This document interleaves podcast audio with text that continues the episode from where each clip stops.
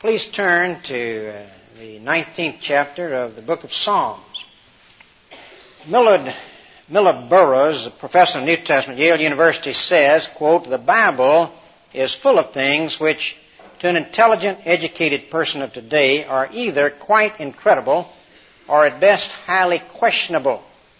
The protracted struggle of theology to defend the inerrancy of the Bible, that is, its complete truth, against the findings of astronomy, geology, and biology has been a series of retreats which has led to a defeat.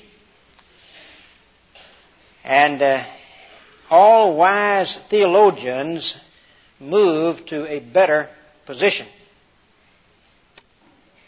James Boice, a member of our denomination, excellent pastor of the 10th Street Presbyterian Church in Philadelphia, has written a little book, Does Inerrancy Matter? And he quotes here from a questionnaire that was mailed out by Western Reserve University recently to 10,000 ministers in five leading denominations in the United States.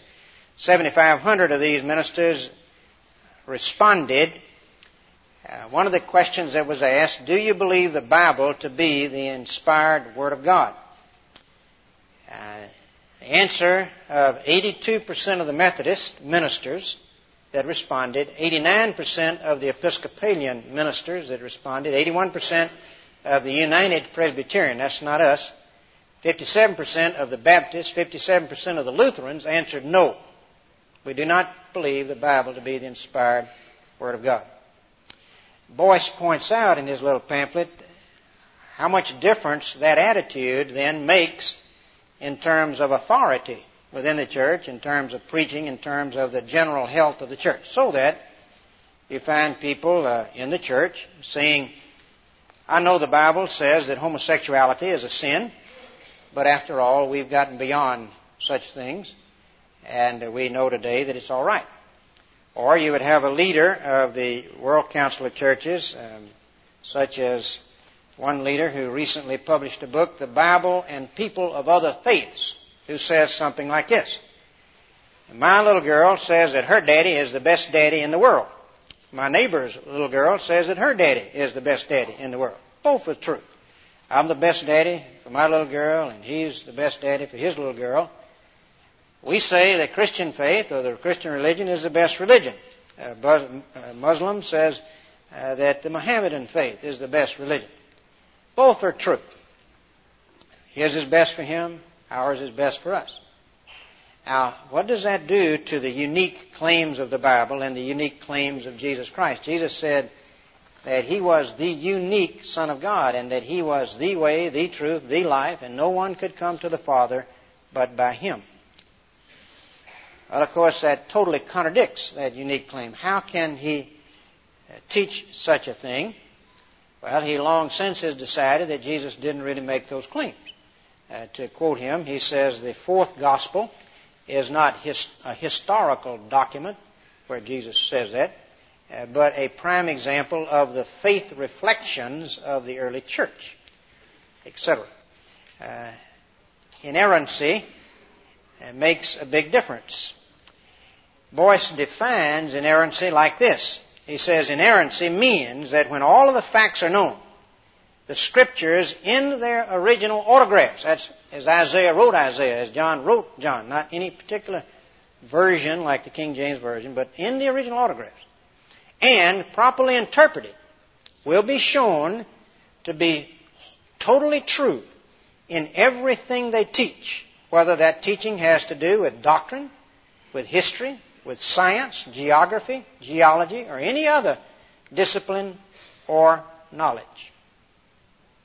A more concise definition, what Scripture says, God says, through men and without error. That's the doctrine of biblical inerrancy, which is the doctrine of our denomination. Now, this is uh, no small matter.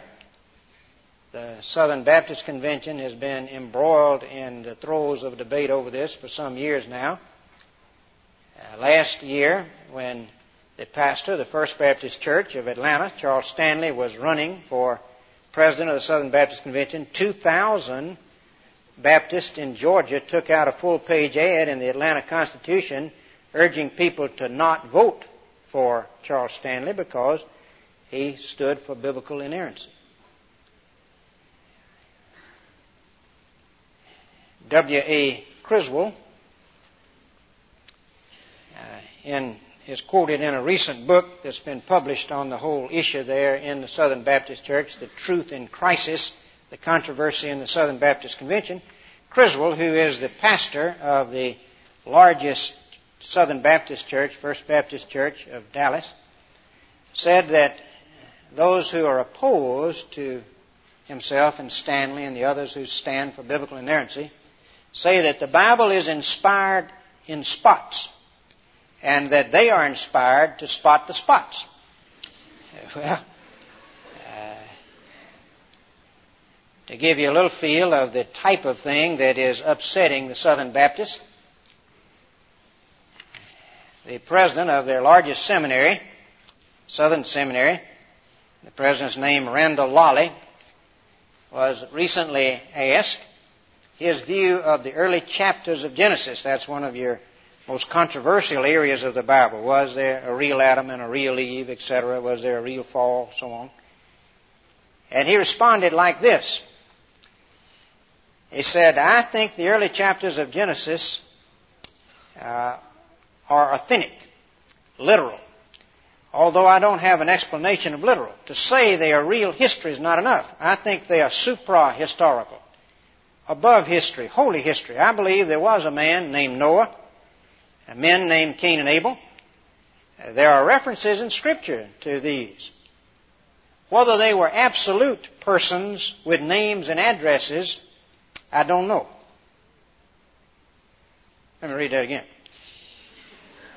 I believe there was a man named Noah, men named Cain and Abel. There are references in scriptures to these. Whether they were absolute persons with names and addresses, I don't know. I'll have to wait until glory to find out. That's what's known as double talk. Seminary presidents are great at it. And that's what's troubling the Southern Baptist Convention. It's no small matter. Criswell wrote 36,000 pastors urging them to be sure and be in attendance at the Southern Baptist Convention and have their representatives there to vote for Stanley. There were 44,000 representatives at that Southern Baptist Convention when it met this past summer. And the vote was taken, and the vote came out 55% for Stanley. That's not an overwhelming vote, is it? With both sides doing all they can to get their troops out. We're going to start a study on the Psalms today. And uh, the 19th Psalm deals with God's revelation of Himself. It's not a defense of the Scriptures, a detailed defense, but it extols the virtue of the Bible. What could be more important if there is a God who created and controls the universe, before whom you and I must one day stand? What could be more important than finding out about it, knowing about it? If He's made Himself known to us, discovering that. And this is what the 19th Psalm deals with here. It says, uh, first, that God has revealed himself in nature, that, that the glory of God is revealed in nature. Verse 1, the fact of this is stated. The heavens declare the glory of God, and the firmament, the expanse of the universe, showeth his handiwork. The God's glory is His attributes, His wisdom and His power. The heavens, the universe, is telling forth God's glory, His attributes. Think about the incredible design of the universe, uh, the order of it, so that each thing is in its place. And nothing gets uh, off course. Everything timed, the earth rotating just as it should uh, on its axis around the sun, etc., etc. Think of the distances involved in the universe. Light travels at 186,282 miles per second. That is, that if you could shine a flashlight and the light was powerful enough to extend and it could curve that from the time you cut that spotlight on, it would travel around the earth seven times in a second. Now, if you could, if it could just shine out for a year, you'd have seven times in a second times 60, uh, seconds in a minute times 60 minutes in an hour times 24 hours in a day. When I was preaching at 8:30, I said 48 hours in a day. Us Auburn engineers get more time in a day. And uh, uh, then uh, you do that for 365 days. That's the distance that light would travel in a year. That's a light year. Six trillion miles in a light year. There's a nearby galaxy that's nine million light years away from us. Six trillion times nine million. I can't even put that all together. That's a nearby galaxy. Incredible distances. God commanded, and that came into being. He spake, and it was done. The heavens declare, are telling forth the glory of God, says the psalmist.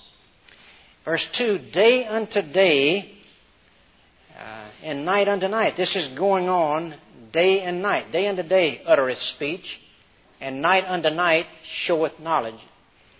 Constantly, day and night, we're being told things about God. It bubbles forth, is literally what the Hebrew says. Every nook and cranny of the universe is bubbling forth this glory of God. Verse 3 There is no speech nor language where their voice is not heard. This testimony is universal. Everywhere you go, it's there. Their line is gone throughout all the earth, and their words to the end of the world. Elizabeth Barrett Browning, the poet, says, Earth is crammed with heaven, and every common bush is aflame with God. But only those who see take off their shoes. The rest sit around and pluck blackberries. Exactly. He illustrates his point with the sun. He says, In them, in these heavens, hath he set a tabernacle, a tent for the sun, which is as a bridegroom coming out of his chamber and rejoices as a strong man to run a race. Think of that sun every morning. Doesn't get any weaker. Every morning that sun gets up and runs his race from one end of heaven to the other. His going forth is from the end of heaven and his circuit under the ends of it. And there is nothing hid from the heat thereof. Heaven declares the glory of God. What are the implications of that? The implication is God is glory us. God is weighty. God is someone we must take into account. If God is like that, I must worship Him. That's the implication. Now, the heavens declare the glory of God, but the heavens don't declare the will of God. What does He want me to do? What is He like? I can see He's powerful and incredible and wise and a, a, a tremendous engineer. But what's my relation to Him? What about life after death? I know I've done things that my conscience tell me wrong. How does that relate to him? Is there any way of being forgiven? God gives a further revelation. And the psalmist speaks of the glory of the Bible as God's revelation. In uh, the first verses of this part, verses 7 to 9, he speaks of the nature of the Bible and the work of the Bible. Verse 7 the law of the Lord is perfect, converting the soul. The law, in speaking here of the commandments, but the scripture, the law and the prophets, the scripture is perfect. It's a perfect revelation of all that God wanted to say. It converts the soul. It restores the soul. It convicts those who need convicting. It humbles the proud. It subdues our rebelliousness. It revives our soul. I was reading a book recently, uh, and uh, a gentleman shared an experience he had on the plane. Got on the plane going to Chicago. He was dead tired, hadn't slept. He was a Christian, and He first went on the plane and got him a seat by the window there and sat down and he prayed as was his habit. Lord, if there's anyone that you want me to talk to on this plane, you bring me in contact with them. He hoped there wasn't. He was tired. He wanted to sleep. Settled back, shut his eyes. A lot of people got on. He didn't pay attention. Nobody sat next to him. Until the plane started taking off, and then somebody sat next to him. He looked over. It was the stewardess. She looked upset. He said, You look upset. She said, Does it show? He said, It sure does. She said, Well, I, I just broke up a man with a man I'd been going with. I think he ran off with another woman. He said, Well, why don't you thank the Lord and get you a, a good husband, a good man? She looked at him. She said, I want to talk to you and as soon as I get through waiting on the customers. She came back, sat down. She said, uh, What does a girl do when she's going to become a mother and is unmarried? He said, You tell me. She said, I had an operation, but I know it was wrong. I feel like a murderer, and I have considered killing myself. That's why I'm going to a psychiatrist. He says, I was trying to choose words to say to her when all at once I realized they'd already been chosen for me. Here in my briefcase, I have a copy of a prayer that a man prayed who was guilty of the same two sins you are adultery and murder.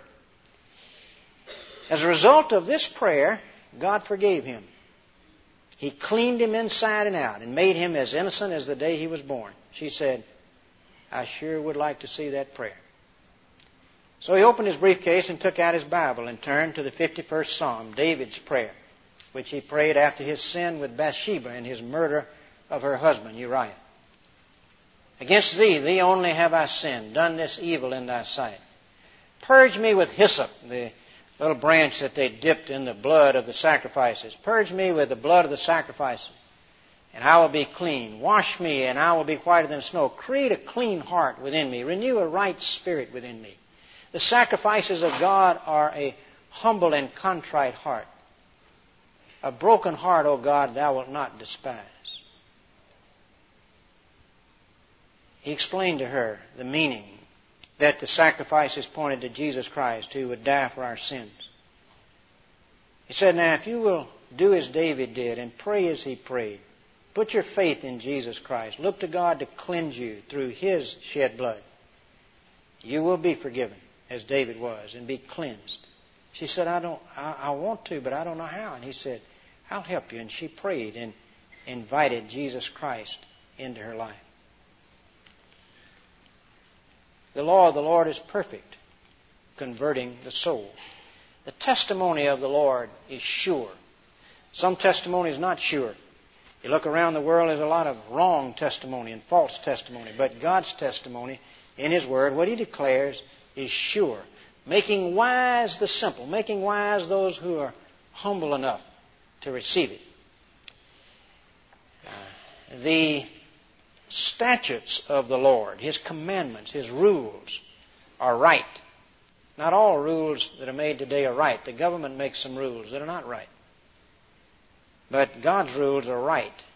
And when we obey them, it rejoices the heart. It brings joy. People look for joy in breaking God's rules, but that doesn't bring joy.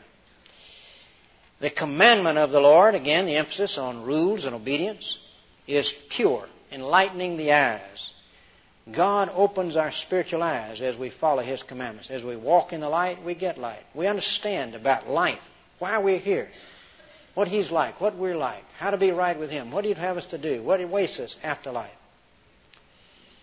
Uh, the fear of the Lord, that's a response to the Word of God. A true fear of God, a true worship of God.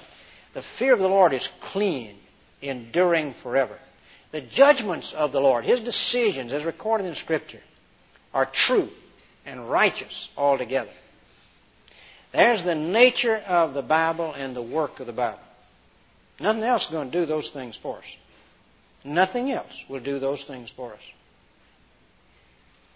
How valuable is the Bible then? David tells us how he regarded it. More to be desired are they than gold. He looks around, and he says, The most valuable thing I can think of as far as the world values things is gold. It's nothing compared to the Scripture. More to be desired are they than gold, yea, than much fine gold. Sweeter also than honey and the honeycomb. That's David's estimation of the value of the Bible. He loved the Bible. He only had about the first six books of the Bible. We see the glory of God as revealed in nature, the glory of the Scriptures as God's revelation. The gratitude David felt as a recipient of these revelations, particularly the Scriptures. Verse 11, Moreover, by them is thy servant warned. He said, You know, one thing the Bible has done for me is protected me in slippery paths, has warned me. By them is thy servant warned. And in keeping of them, there's great reward. I've profited through the Bible. As I have followed what it says, I've been blessed, and I will be blessed. He says, uh, the Bible probes me. Who can understand his errors? Cleanse thou me from secret faults. Lord, I do things that are wrong, and I don't even know they're wrong. But as I study your word, you begin to probe and to show me and cleanse me. I can repent of them as you show me. Then his prayer. Keep back thy servant also from presumptuous sins, sins that I know about and that I deliberately do, like the one with Bathsheba the one with Uriah. When you do those, what happens? You start walking that way, they get dominion over you. An act becomes a habit. You become a slave to sin. He says, Let not them have dominion over me. Then shall I be upright, and I shall be innocent of the great transgression. I won't be found ultimately rejecting you. Let the words of my mouth, let what I say, and the meditations of my heart, what I think, be acceptable in thy sight, O Lord, my strength and my redeemer. God, let me think and say and live and do those things that are pleasing to you. God, that's what I want. The gratitude that David felt as a recipient of this revelation. Well, think of our privilege. The greatest thing that Israel had was they were made the receptacle of God's oracles, God's Word. That set them off from every other nation. God blessed that nation. He gave them His prophets. He gave them His Word.